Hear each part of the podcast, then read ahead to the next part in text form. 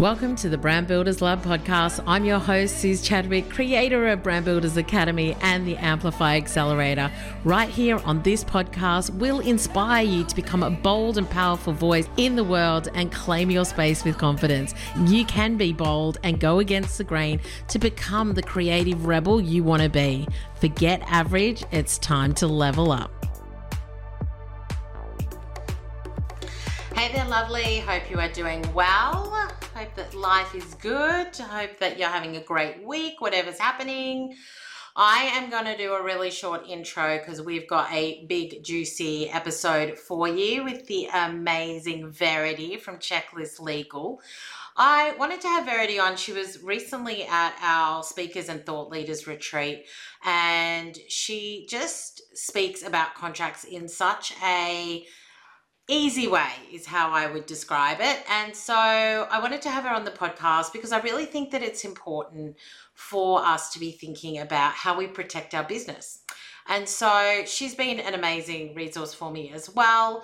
And so today's episode, she's going to be able to go through different stages of your business and what kind of legal thinking and contracts and things that you need. Can you tell, like my technical speak? The things. Have you got the things? oh, but listen, Lee, um, Verity makes it really simple. So I'm looking forward to sharing this episode with you. Let's dive in. Let's get started. I hope you enjoy it. And I hope that you get a lot out of it.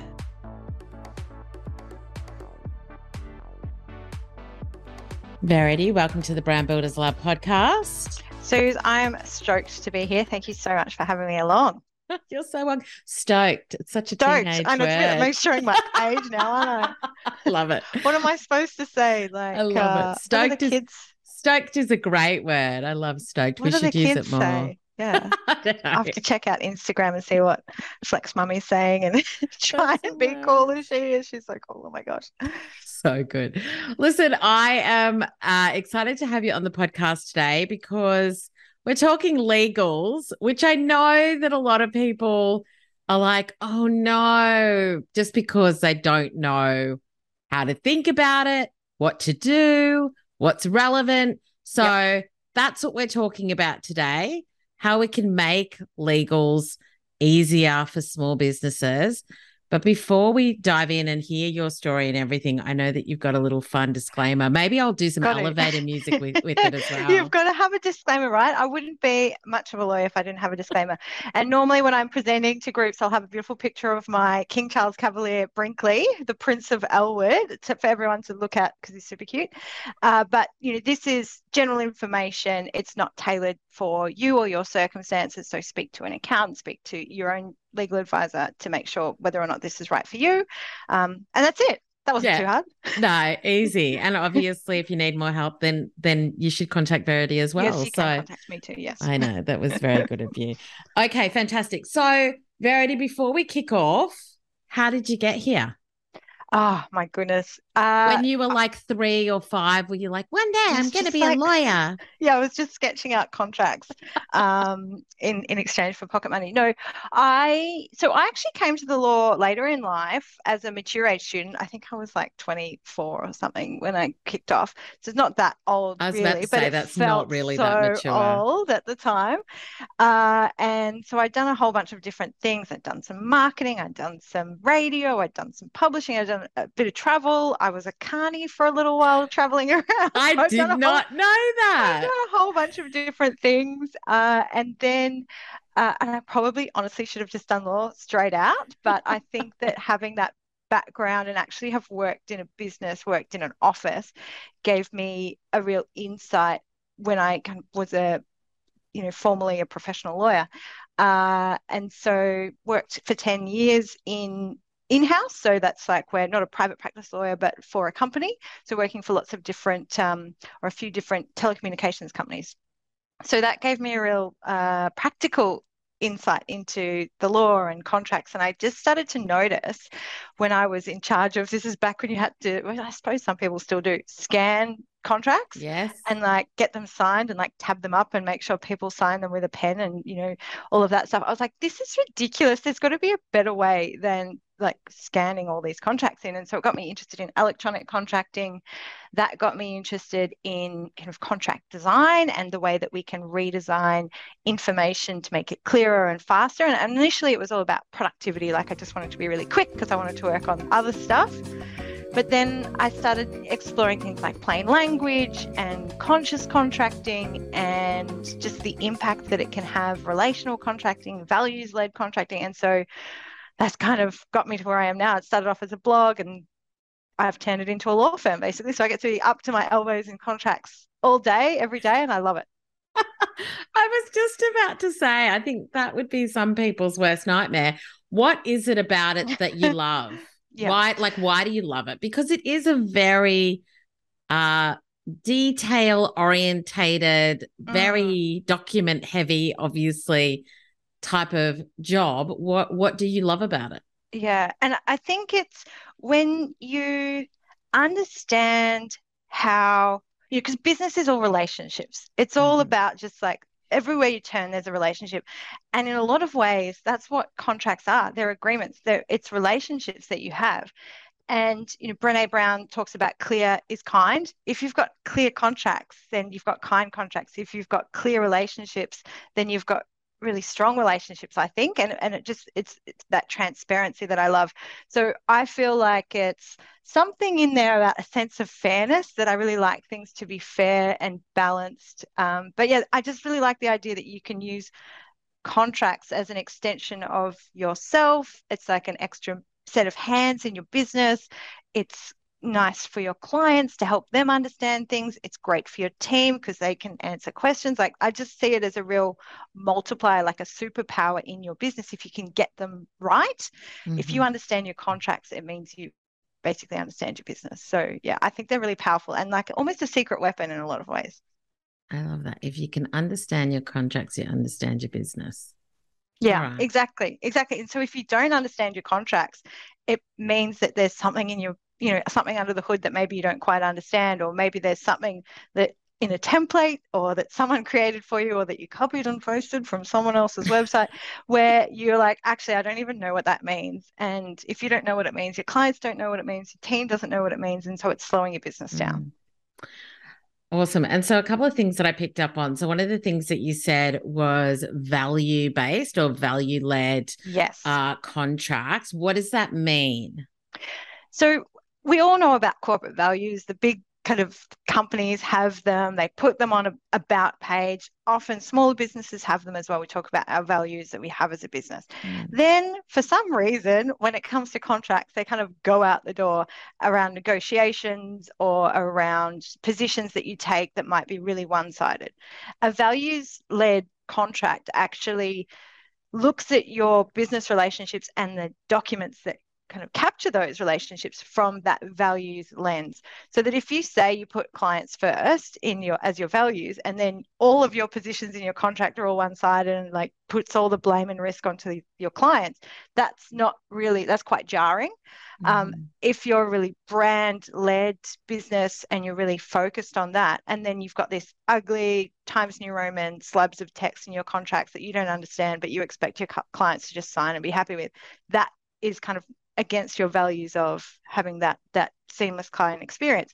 So when you can when you look at your I've actually started putting my values into contracts and working on that with clients as well, putting their values into contracts, like literally putting them in there uh, and using those as, as almost a, a, bit of a lens for other mm-hmm. parts of the contract. So it's both physically putting them in your documents, but then also having that balanced approach to your contracts and not just being like, oh, that's the legals, that's not really part of my business. That just kind of has to be this gross positional thing that I don't really understand. It's actually mm. part of your business. It's part of your values as a as a business and a business owner.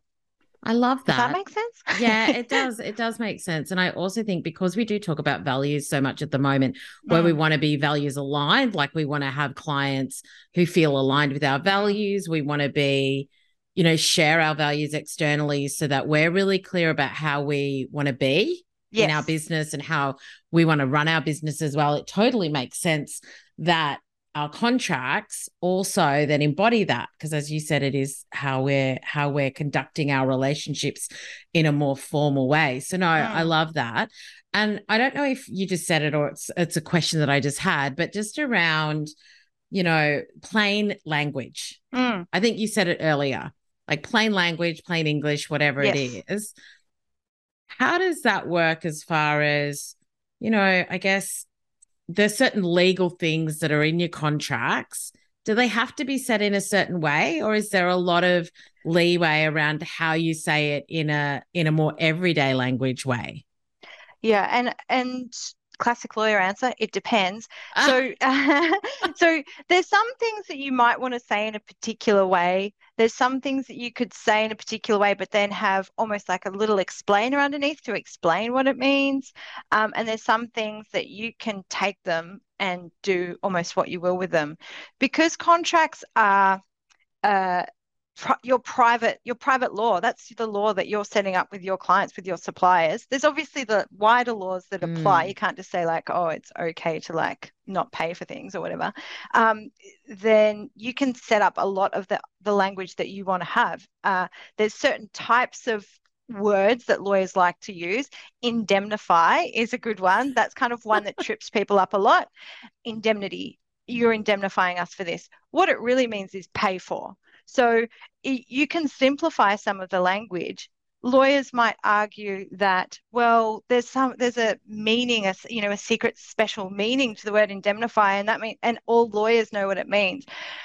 So potentially that could be the case, um, but but depending on how you're setting up that relationship, if you say pay for, it's actually more clear what you're mm. doing so that that way you can potentially rely on it um, more easily. It also means that hopefully it's less likely to be needed to be relied on because we're like, oh, I can't do that because if I do, I have to pay for that thing as opposed mm-hmm. to I have to indemnify for that thing. Where mm-hmm. so I, I, think it's um, a lot of legal lawyers would like to say that there's some special magic legal potions like um, you know petrificus totalus or something that's gonna like do stuff uh, there is a little bit in there that it's quite an art and a science because there's a lot of history that comes mm. with the mm. way that certain words are put together. Uh, you just have to have a look at things like best efforts and reasonable efforts and best commercial efforts and all these different things that people look at what does all these all, all these slight differences mean so uh, that's why speaking in plain language if you're clear you're less likely to need to go to court in order to get a judge to tell you what that particular word means. So if it's clear and it's understood what it means, then you're less likely to have a dispute over it anyway. That's what I believe. Yeah, fantastic. And makes total sense because you want to be able to read your contracts and understand what it is that it's saying and what what you're agreeing to as well. So I think one of the biggest things for small businesses is not knowing where to start. Sure. So it feels like, oh, like not now, maybe when my business is bigger, yeah. maybe when I'm making more money, maybe when I get an employee. Like there's all these caveats of mm. not now, maybe later. So yeah. when should we start thinking about legal documents in our business? Yeah, and I totally get it too because I'm a you know small business owner, and you do have to balance those different costs and the things that you need to get in place. Uh, one thing I would say is if you can find the right lawyer or you know accountant or anyone to work with, uh, that they will help you get your business set up for success. Mm. And often, most lawyers will have chats, you know, free chats that you can have with them so that you can get a sense of what they're like and kind of understand them so you'll you'll know what you'll be what you'll be getting out of the relationship. So in terms of uh, when should you start thinking about it, there's a few things that you want to lock in, which we'll kind of talk about those legal admin things. Mm. I think at a base level, if you're just getting started, and you've got a low risk business. So, low risk meaning you're um, not necessarily going to be dealing with, you know, like giving I don't know, looking after children or building bridges or anything anything where you you're you're not kind of in a high risk situation. Mm. If it's mm. kind of that low to medium risk, then you might not necessarily need to talk to a lawyer straight away. You might not need to go over the top with with contracts straight away. There's lots of good, you know, DIY templates. Um, I think there's a difference between putting your head in the sand and doing nothing versus actually being really engaged and and doing your own research. You don't necessarily need to spend megabucks in order to be engaged and understand what your rights and obligations are. Uh, I think the classic saying is if you think it's expensive to use a lawyer now, wait till you have to mm. use them mm. to help fix up things. If you didn't get the trademark that you wanted, if you didn't get the domain name that you wanted, if you didn't have the protections in your contracts that you want.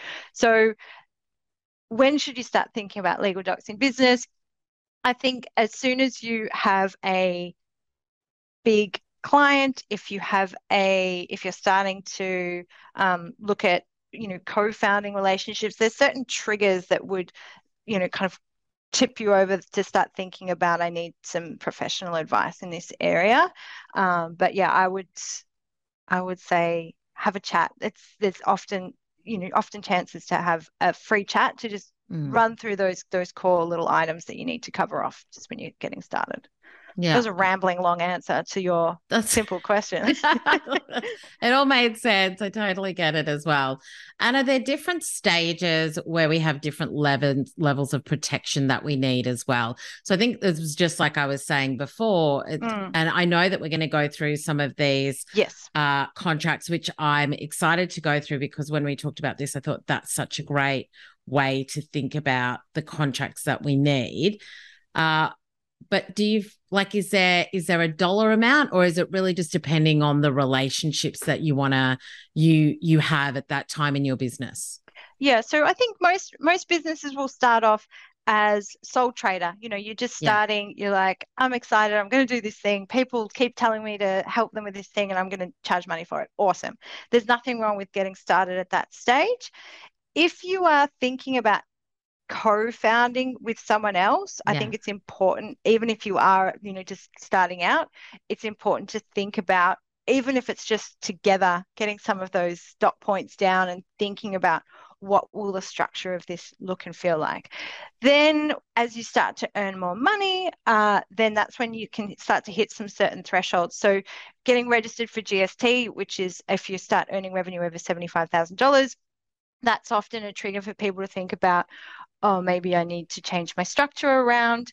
If you are wanting to build a business to sell, if you're wanting to build an asset, if you're wanting to protect your own assets. So there's uh, some differences between the way that a sole trader um, is set up, that's just you. It's not a different entity. Whereas a proprietary limited company setup, that's a separate entity. So that provides you different types of, there's different risks mm-hmm. associated mm. with being a director of a proprietary limited company, but it does give your assets some protection in, in different ways because people would sue the proprietary limited company, not you mm-hmm. personally. Mm. So when you're starting to build up assets, build up business, starting to take on maybe potentially bigger clients, that's the kind of triggers that I think about where, you know, I started my law firm with Sole Trader originally and then moved into proprietary limited. So it's kind of you just kind of move along when you're ready and when when the time's right and take advice from accountants and and and different other advisors. But um, those are the main stages I would say: getting started, getting to GST, and then thinking about building an asset oh i've got something that i think is quite valuable here i want to build it into an entity so that it's mm. not just in my name necessarily yeah. yeah. I love that. So good. And so when we were talking about this episode as well, um, we were sort of talking about like what how can we categorize different contracts that are yes. relevant to the main elements that small businesses kind of focus on.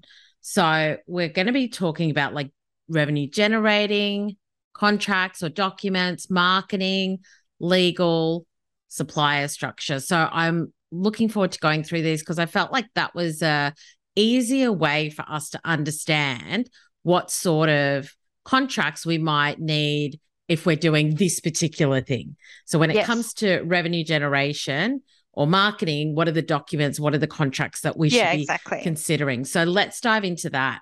Okay so I think revenue generating is probably the most exciting one because that's what probably the first thing when you when you're like, hey, I've actually got a business. I can't believe people are letting me drive this business.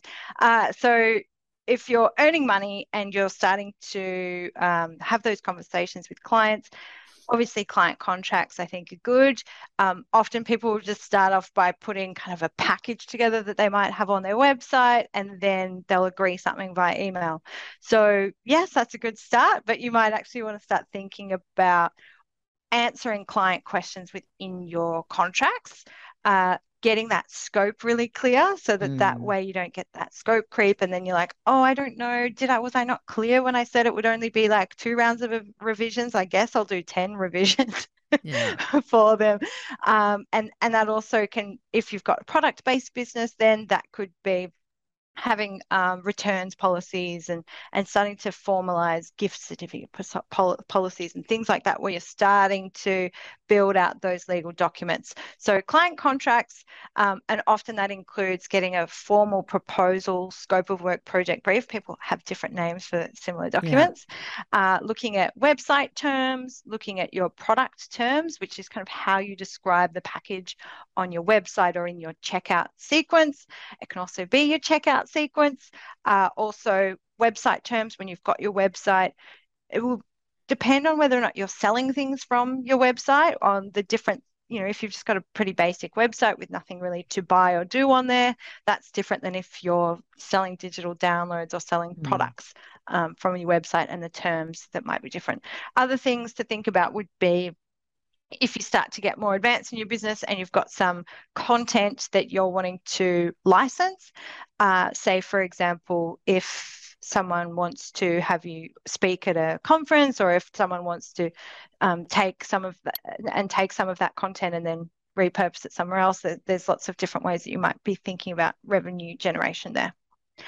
And of course, if you want to sell your business, that can re- generate revenue as well, which is maybe down the track a bit more advanced, but it's something that I'm seeing cropping up a little bit more, uh, where the, it's quite a process to go through if you're wanting to sell your business. There's some statutory, like legal requirements that you have to have and disclosures you have to make. Mm. So if that's kind of, if you're like, maybe I want to sell my business in six to 12 months, then you can start thinking about getting your house in order. It's almost like selling your house, right? You've got to clean everything up and like make it look nice and and you've got to disclose any of the things in the foundations yeah.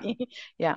Yeah so interesting. Yeah i mean just around client contracts i mean i yeah. think you know especially if you're a web des- web developer copywriter designer all of those anything where you're doing a done for you product then that definitely comes into play. And it's i think it just kind of makes it look a bit more professional as well yes. when you're you know when you're being onboarded by somebody and they've got those documents that are clear and you know uh, help you to understand what each person is agreeing to and all of that sort of thing so i do think that it does lend itself to having that kind of professional look and feel about it too yeah, exactly. Especially if the clients have booked in with you and then the service doesn't happen for a little while and then they're kind of they're like i don't know like i've got an email what's going to happen?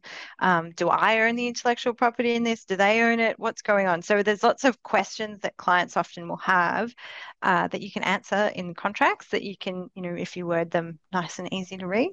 Uh, so yeah i think they're a really powerful way to show your clients that you that you care and that you understand what they're looking for in contracts and that your that your values in your business ref- is reflected in that relationship that they'll have the formal relationship yeah I think the interesting and interesting one as well, Verity, because we do work in a global market now. So majority of my clients are Australian and we've got Australian, yep. obviously we've got contracts that were drawn up here. But working with international clients, I found that really interesting. So I'm part of a program in the US where there's mm-hmm. no refunds. So yep. like like because that's that's how it is. Whereas in Australia, you have to have sort of a refund policy um, around yeah. around you know whatever it is your programs etc. So I just find that a really interesting one around international agreements and how that works. Yeah. And I think you can pick, you know, it's kind of a bit of a technical thing. When you've got an agreement, you can um, specify what the governing law is or the jurisdiction. Yeah. So you would often see um, Victoria as the governing law if you're based in Victoria, and that's kind of the laws that you want to apply. Uh, so if you uh, you're you're providing services to someone else overseas, then you're still saying that the law that applies is in, in Victoria. So yeah, we've got we're pretty. I mean, in lots of ways, we're very lucky in Australia because we do have lots of consumer protections that also apply to small businesses. That's kind of what you were alluding to with mm. the no refunds. Um, kind of if you see a no refund sign, it's technically um, not allowed because there's always the opportunity to refund if a product or service doesn't meet those statutory guarantees, the legal guarantees of the consumer guarantees in the Australian consumer law. So yeah, it even if it's an overseas product and their contracts are in there. For if so, if, if it's um uh, say an American, an American service selling over yeah. here, yeah. and they're they, but they would probably say their governing law is you know yeah. Delaware or wherever they're wherever incorporated. yeah, yeah.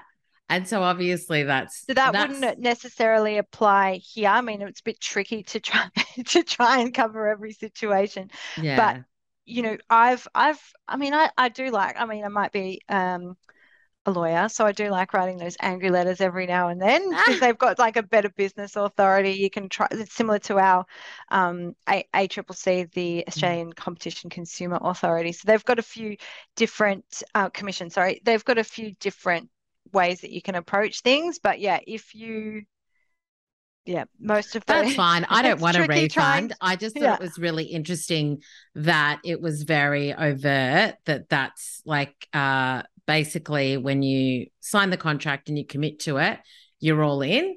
Like we don't we yeah. don't accept refunds, which is interesting because obviously in Australia here we do. And it was a discussion that we had where it depends yeah. on where you are. But I guess my point is when you are dealing with international companies or, mm. you know, mm. products, really important to read the terms and make sure yes. that you don't assume that just because 100%. we do things a certain way here in Australia, that that's how it works overseas. And so exactly. that was that was a surprise to me. Um, and it was a very overt conversation. But I was also like, well, I'm aware of that in mm. signing this contract. So yeah. I think it's just important when we when we work in a global market for us as consumers as well as business owners just to be diligent with those things. And it's also important. So, for people who might be just starting out and they're like, oh, that person in America does the same services as me, I'm just going to copy and paste their mm-hmm. terms and mm-hmm. conditions. Or I've got, um, Kajabi or Shopify, and that comes with a privacy policy with it in it. But those policies are to protect Shopify and mm. um, Kajabi. It's not aimed at protecting your business. It's not. It's not aimed at Australian legal requirements. So um, just being careful if you're taking inspiration from other people's or other businesses' terms and conditions. I've seen people say that they'll comply with the California Privacy Act and that they'll comply with GDPR and that they've. I've even seen people who haven't bothered to change the ABN or the business number of the business that they've copied these terms from. Um, so yeah, it's uh, there's some lazy copying. Wow. um, definitely. So it's always good to get those things double checked. Uh, yeah. To, to make sure you understand the impact of what you're putting out there as your agreement. Yeah, for sure. All good. Okay, great. So that was revenue generation docs that we yes. think about. What about marketing? Marketing. Now, I've spent a lot of time reviewing a lot of marketing. I've looked at a lot of ads over the time. so when it comes to marketing, uh, uh, there's there's kind of the legal documents, but it's also really about the way you present. So there's yes, there's the contract side of things, but it's also about making sure you're not being tricky in your marketing. You can be clever, but you can't be misleading. You can't kind of have one, you know, free and then actually it's not really free. Like, so you've got to just make sure that you're being, you know, be true to your mm. integrity mm. and, and make sure that you oh, hopefully you've got integrity i'm sure i'm sure all your listeners do be true be, be be clear and transparent with your clients because it's never it's never a good look anyway but um so when it comes to marketing and sales things like um, you know getting your mailing list set up uh, whether you meet the small business exemption from the privacy act in australia it's always great to have a privacy policy so that it's really clear on how you will manage that information so that you're aware so that your clients are aware and just so that you're across kind of handling people's personal information. I think it's really good. I've been told that it's also quite good for SEO as well to have a privacy policy on your website. So if that if the actual legal side of things or doesn't doesn't help the SEO side of things is always good. Yeah. Um, I've kind of touched on advertising and marketing and having clear disclaimers. So that might be if the if you are offering, you know, a money, you know, 14 day trial guarantee, making it really clear what the requirements are for for clients to be able to claim that guarantee and then sticking to it. Uh, if you're doing for marketing, if you've got sales pages, uh, making sure that the promotional terms are really clear, uh, and you know you might have some in your head. Get someone else who doesn't know the promotion to double check it to make sure it makes sense, and see if there's anything that they're like, oh, but can I do this and still win, or can I do that? And kind of just, I think that's a, a I mean, it's not necessarily a legal thing, but just double checking that it makes yeah. sense is always handy, um, and it's not misleading. And then I know that there's a lot of, you know, collaboration is the new kind of buzzword, I suppose. It's not that new anymore, but um, affiliate uh, links and sponsorship and collaboration.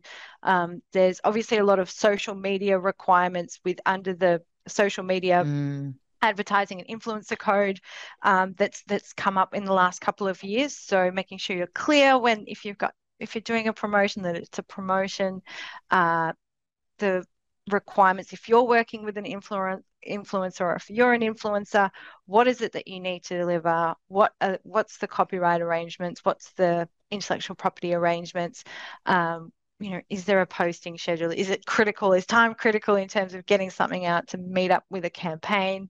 And just getting all those those kind of details clear of, of how you'll manage that marketing campaign. So those are kind of the marketingy things the market yeah and obviously just on like it's so important especially if you are doing any posts on social media and that to understand all their terms because obviously you have to say that it's a paid partnership and like there's other things that you have to do so i think that yeah it's it's just important if that's what something you want to do to really make yourself aware mm. of of what your requirements are as well just so that you don't get yourself into trouble and often those uh, depending on if you if if affiliates are is what you're doing and that's kind of a large part of your business then that's when you might want to get advice like formal advice and develop your own version whereas if it's just a tiny little part of mm. your business hmm. you just want to make sure you're clearly disclosing it and maybe you can just get a, a diy template so it's kind of looking at what kind of um, how big will this promotion be? So if you're paying for, if you've got a huge digital spend, or if you're going to put an ad in a newspaper or whatever, I don't know if people put ads in newspapers anymore, but any, you know, if you're going to have a big spend on something, yeah. then you're going to want to just get it double checked and think yeah. about it. Whereas if it's just a, you know, just a once-off yeah. post that you can delete, um, doesn't necessarily mean that you you're not potentially going to have some issues with it, but it just means that it's less of a risk. So just kind of weighing up the the level of advice that you might need given the situation. Yeah, yeah, for sure. And I do think it's really interesting because even it's kind of like I feel like legals and insurance and accounting, like they kind of fit really well. So yes. even even for me, all like the cool kids, right? All the cool kids. Everybody wants to sit with you guys. Yeah. Um, they'll be stoked stoked to sit with you. Uh, but yeah, even like insurance as well. So for me, you know, yeah. I've got professional um professional indemnity and liability and all the rest of it.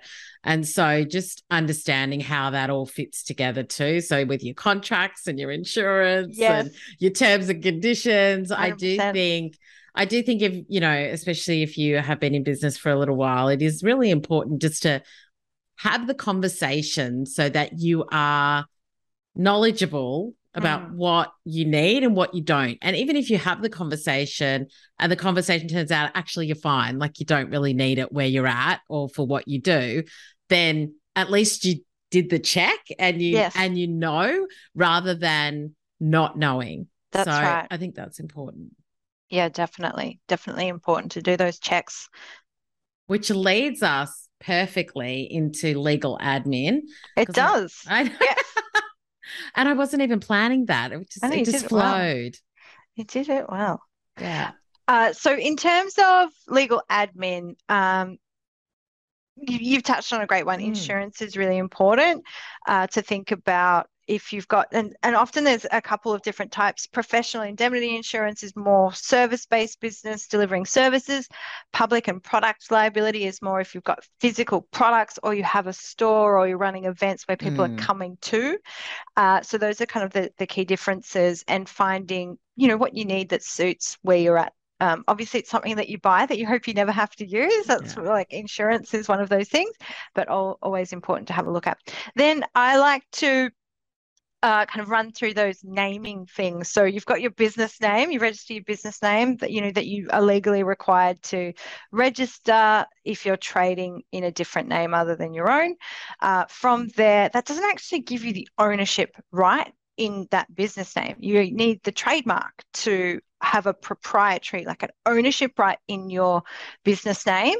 And trademarks are, you know, often pretty straightforward. They just need to be distinctive. You can do a check to see. So before you go, you know, order the website and like get all your custom custom mugs made up, um, make sure that you have got you own that trademark, you own that name, uh, and also uh, domain names really important. Often, it's probably the first thing that people will do is is lock in at least one domain name.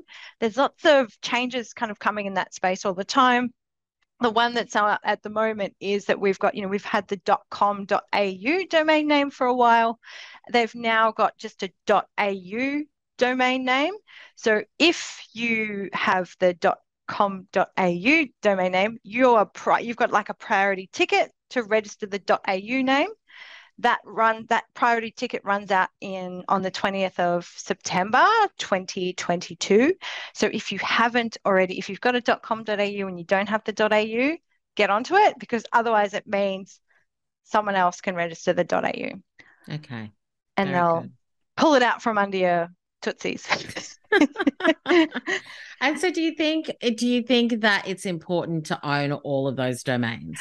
I mean, I I think so because I, and maybe I'm a control freak, but the the idea of someone else having checklistlegal.net au really irritates me. I don't want so I've got a bunch of domain names. I don't think they're that expensive. I mean, not not for Checklist Legal, and they all point back to checklistlegal.com. So I've got the .au, I've got the .com.au. Um, I don't. I'm, it's almost like I'm a bit of a hoarder when it comes to domain names. If I have an idea, I'll register the domain name, and it'll just they just all point back to checklistlegal.com or createcontractsclientslove.com, and you know that's. I just think it's um, it's a relatively cheap way to kind of stake out your little space Yeah, of so- the internet.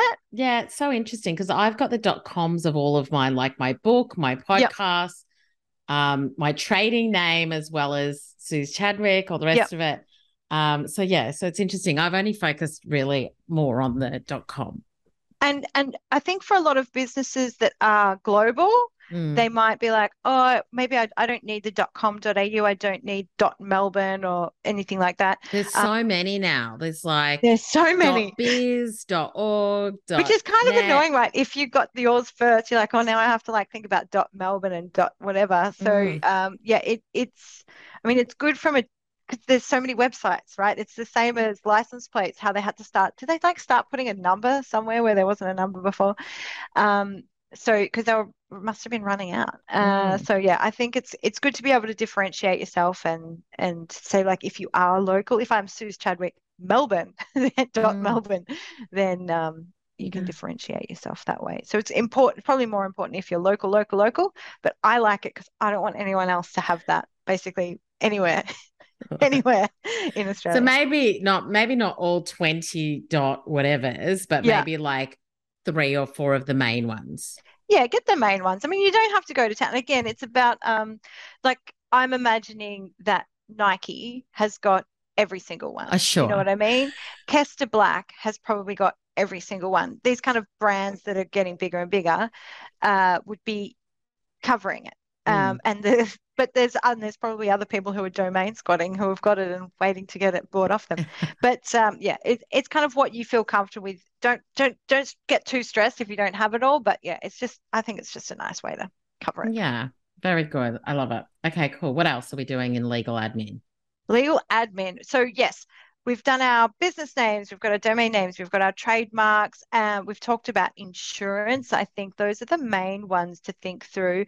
But then things like um, if you don't have an accountant or a bookkeeper, uh, it's one of the best things that I ever. I've, I mean, I've never really done too much of my own accounting. I look over it and I understand the yeah, numbers, but I've I think somebody. getting getting that advice or getting someone to help you um, as you start earning more, as you start having to do GST, yes, you technically probably could do it yourself. Do you have to? Is it better to kind of outsource that? So they can also hopefully give you lots of tips and ideas around different things that are going on. There's a grant, there's always grants on at the moment as well. So your financial um, advisors can really help you with that and getting all of that sorted out so that you don't trip yourself up and end up in trouble down the track.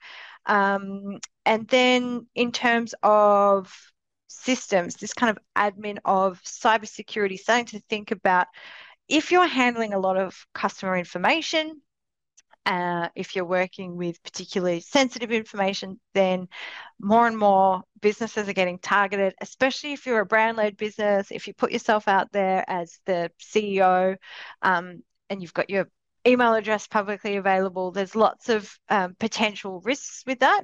So having some systems both internally, having um, physical, actual, you know, the, thinking about it being secure. I have a privacy. You can't see. I don't know if you'll be able to see this. I have a privacy screen on my laptop screen that just means that only you can only see what I'm looking at. You know, if anyone's straight ahead, you know, looking at straight on from the side, you can't see it.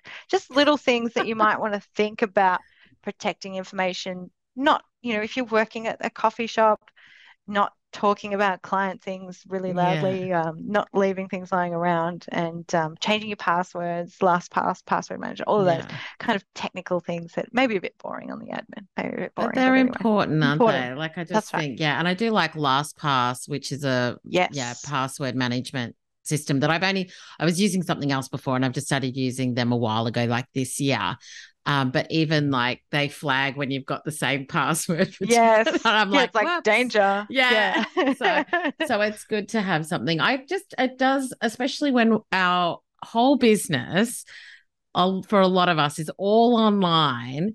Yep. I just think it's so important for us to protect ourselves, like, and to make sure that we're, we've got what we need in place to, yeah, protect us, protect our customers. Yeah um yeah i just think it's it's not something that should be an afterthought yes and it's especially as you start to grow if you have team members employees contractors um, there's lots of scams where people will send say hey i've just changed my bank account details can mm. you pay mm. to this now uh, and if you don't have a process in place with your accounts team or if that's you as your accounts team on fridays um, then you know double checking those things, calling people up, is this the right thing? You know, the it can be quite tricky. Don't don't think that it only happens to like big businesses. Mm. It's happening more and more to smaller businesses. So not to freak anyone out, but just to be aware of it and kind of um, think about the different processes that you can have in place. Yeah, yeah, absolutely. I'm just thinking I've got somebody who's created a fake account um, and copied everything from me on Instagram and then is messaging. Oh, yes. And then is messaging my followers as me, but so it's, a, it's a different name. It's got like, yeah, a couple of extra K's and C's yep. in the surname about cryptocurrency.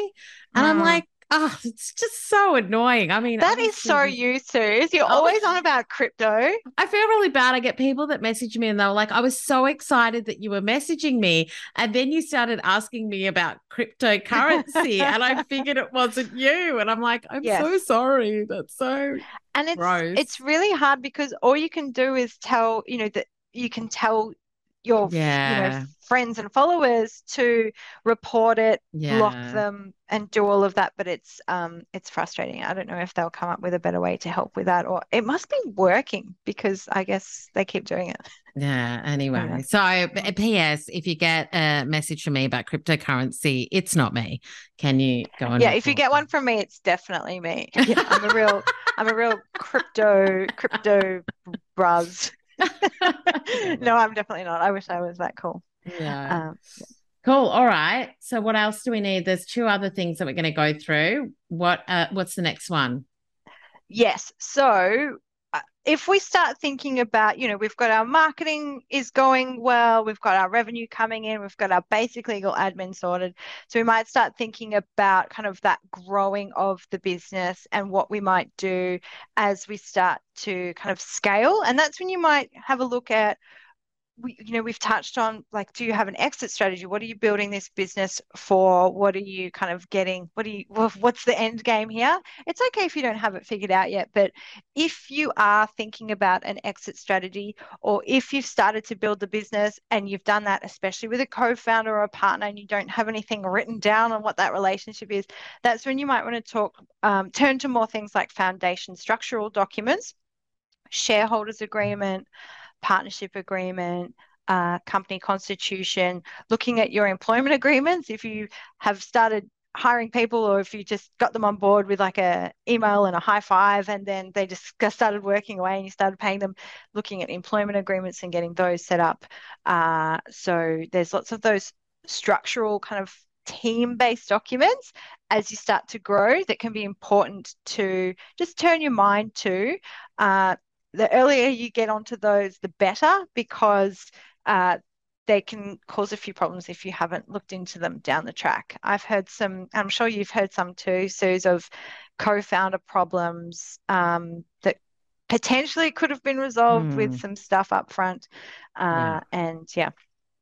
Yeah, for sure. Yeah, and even uh, you know, even having a VA and those sorts of things, yep. I think it's really important. One of the things I remember in the early days, and I can't remember how it came about, but it was basically like, does my VA have uh cyber like insurance, mm. basically? Mm. Because if they have got access to all of my stuff and then they get hacked.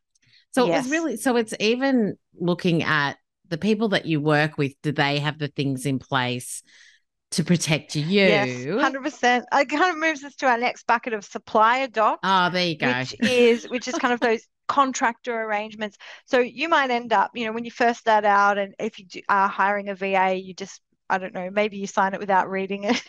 you might have a bit of a read or you might get referral and think like everything's fine. They're a big business. But uh, yeah, having a look and understanding it. Um, if you're big enough and you feel confident enough in what you want from your business, then you might want to have your own contractor hmm. arrangement mm. so that even if the VA has their own agreement, you say, Well, I would like you to sign mine, and here's the scope of work, and this has got the risk profile that I'm comfortable with. It means that I know I own all the copyright, I know, you know, how I can end the relationship, and, and you kind of understand the different bits and pieces in there. Um, for the people that you work with 100% i'm always um, have been quite jealously guarded and of my clients. I don't really want anyone to have access to the client based material whereas i'll open up the kimono one like headshot severity like sure i don't really like what's the worst you can kind of do with that? So if you've got segmenting off don't just open up the whole share yeah. drive to people. Make sure it's quite clear. LastPass as we as we talked about. Um, only sharing with LastPass, only so that they can. I mean, it makes things a bit clunky sometimes, but at least it's not um, mm. just emailing them passwords backwards and forwards. So, yeah, you might want to think about at least reading the contractors' agreements that come across your desk, getting your own set up, having a look at if you're dealing a lot with graphic designers, with uh, copywriters, or with, you know, specific that kind of copyright element of artistic works or, or anything like that. Um, getting a copyright assignment agreement in there if you're buying things from people and you want to be able to use it in your business or own it. If, you know, for example, if you wanted to make this amazing podcast into uh, audio book and and relicense it and work it, then you would need some you know want some assurances from me that I'm not going to chase you down later.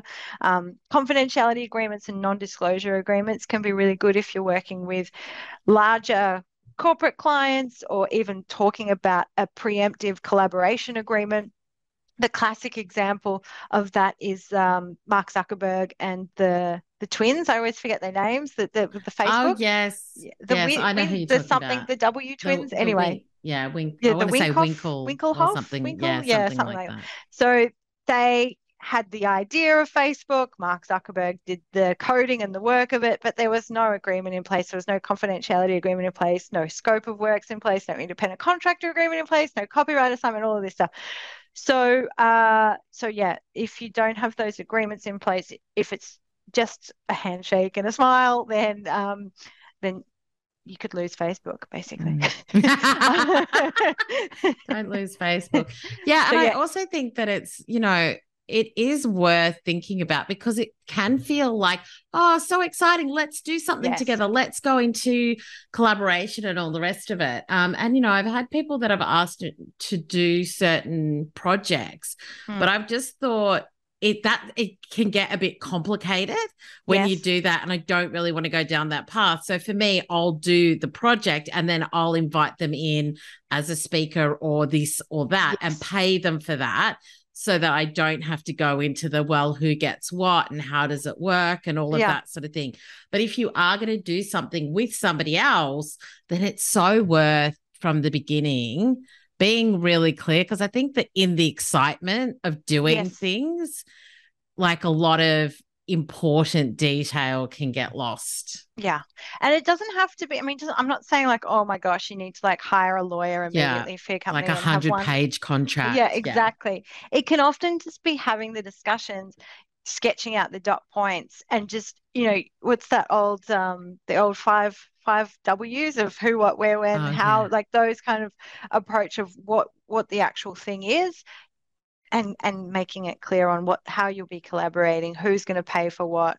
Is it okay if I Mm. buy this thing? Will we split the costs? And and kind of some of those fun, you know, going back to share house days of how you're going to divide everything and and um, yeah, and reading contracts. I think yeah, just having having a little bit of a think about things like that.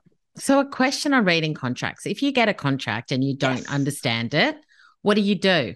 Don't panic. Do not panic. okay. Contracts. So a lot of contracts are ridiculous, and even lawyers don't understand them. So that's probably something lawyers um, don't. Lot, lots of lawyers don't like reading contracts. They're often not intended to be read or understood by anyone um, in lots of ways. Like that's often how they're written. They're written with someone who's kind of sitting there and, and is trying to be vague or they're trying to cover as many circumstances as possible.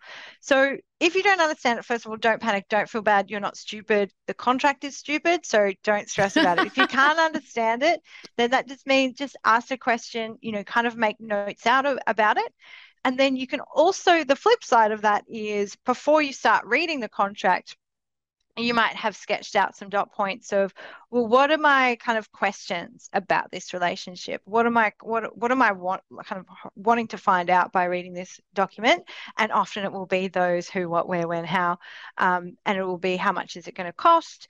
Uh, can I get out of this if I need to or want to? Um, what am I actually buying or what am I going to be getting?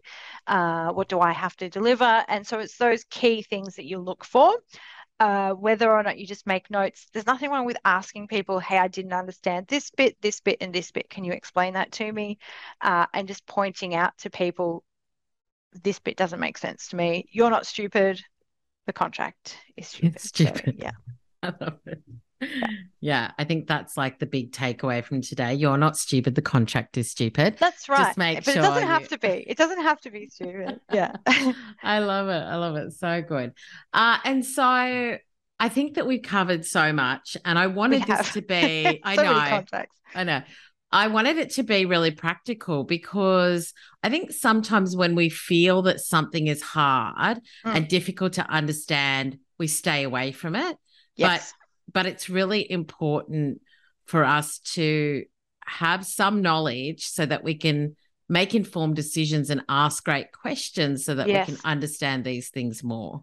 it's such I don't know, I just feel like it's such a flex if you can be like, I've read this contract and here's the things I didn't like about it. Like I think it's really powerful as a business owner if you I've just seen it with my clients how confident they are. You can make decisions faster.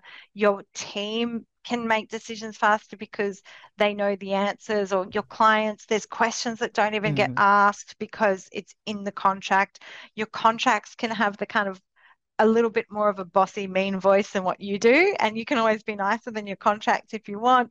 So like it, there's lots that that knowing and understanding these legal things can really help you in your business. So yeah i would definitely encourage people to kind of shift that mindset of like legals yuck or you know businessy things yuck it's actually can be a, a real power play Mm, yeah. And I even referred to a contract yesterday because I was like, oh, what did we say in that? Um, and so I think just just having that, you know, one source of truth mm. that everybody agreed to where you can go kind of go back and go, oh, yep, okay, cool. Like I remember that because yes. you know we we do things like a year ago yes. and then can't really remember exactly what the agreement was. So I think just having that organized in your business as well, like knowing where to find those agreements and yeah, you know, I'm kind of one for a, a, a bit of an organized Dropbox where you know I've got all of my either my legals and my insurance and my branding and all of that so that I know where to go when mm. I need to find that information is also really important just having having that organized as well. Yeah, that's a great point. Yeah, you've got to be able to you sign the contract and you've got to be able to find it right. yeah, I've actually got I've actually got a folder as well where uh, like that's where all legal contracts go nice. as well so that like I've got the emails that that came with the contract and then the contract is downloaded and saved to a legals folder very as well. Good. I know. I like to be organized, Verity. That's good. I love that. Because otherwise I'm like, where was that thing? What was yes. it called? How do I find it? So yeah. I probably learned from losing something to do yeah. that, to be honest. yeah i love you know, i love that i think it's such a good approach and i think um, you know if you're setting up your own contracts having the sa- the key deliverables on your sale pa- sales page if that goes into your proposal or into your contract and then on your invoice and you just know that it's all the same all the way through there's no kind of no that's that's clearly what it was that's what yeah. you've got so yeah yeah and just using the tech that's available so we use i think we use HelloSign but yep. once again just it's not expensive to use all of our contracts sit in the one place. We've got our templates. Like once again this can be easy. It doesn't have to be yes. a difficult thing as well like no that's right. And yeah. often it's just a little bit with like most of these it's just a little bit of setup yeah. and then you kind of got it until the next tweak you want to make to your business and little little adjustments. Yeah. Yeah absolutely. So good. Verity thank you so much. I think that you made it really like applicable and really easy to understand and so i know that i've got lots of service and product based businesses small SMEs, sometimes even corporates that listen um, every now and again. So, where is the best place to find you? Uh, either on socials and obviously website. We'll have all of your links in the show notes too. But for those walking the dog, how can they yeah. find you?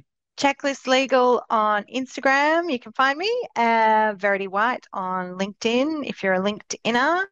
Um, pretty much, if you just anything with Verity and contracts will probably come up with me if you're just googling. Yeah. Uh, but yeah, I would love to. Yeah, definitely reach out. I always always up for a chat. Um, especially about contracts. uh, I don't think I know many people that are like get as excited about contracts as you do. So, yeah, if you are looking for some help, then definitely connect with Verity. Uh, I think that you make it easy to understand Oh, thanks, Sue. That's what that's the aim, right? That's kind of the business aim, and that's what we built the B Corp certification is all around all around empowering empowering women in business and the law to have a great impact from and kind of being confident in their contracts. Yeah, I love it. You should just have the line making contracts easier to understand. Yeah, yeah, exactly exactly. It's all with. Uh, I know. I need to. I know. I need to work on it. So I've got to. I've got to work on it. love it. I love it. So good. Well, thanks so much, Verity. Um, and yeah, so appreciate your time today. Thank you, Suze. Thanks for having me. Pleasure. Well, that's it for another week. It has been amazing to have you here as always. And remember to follow me on all socials at Suze Chadwick. But thanks so much for listening. If you enjoyed this episode, then I would love you to leave a review so that others can find the podcast and come and hang out with us every week. Until next time, have an awesome week and make sure you keep playing big and branding bold.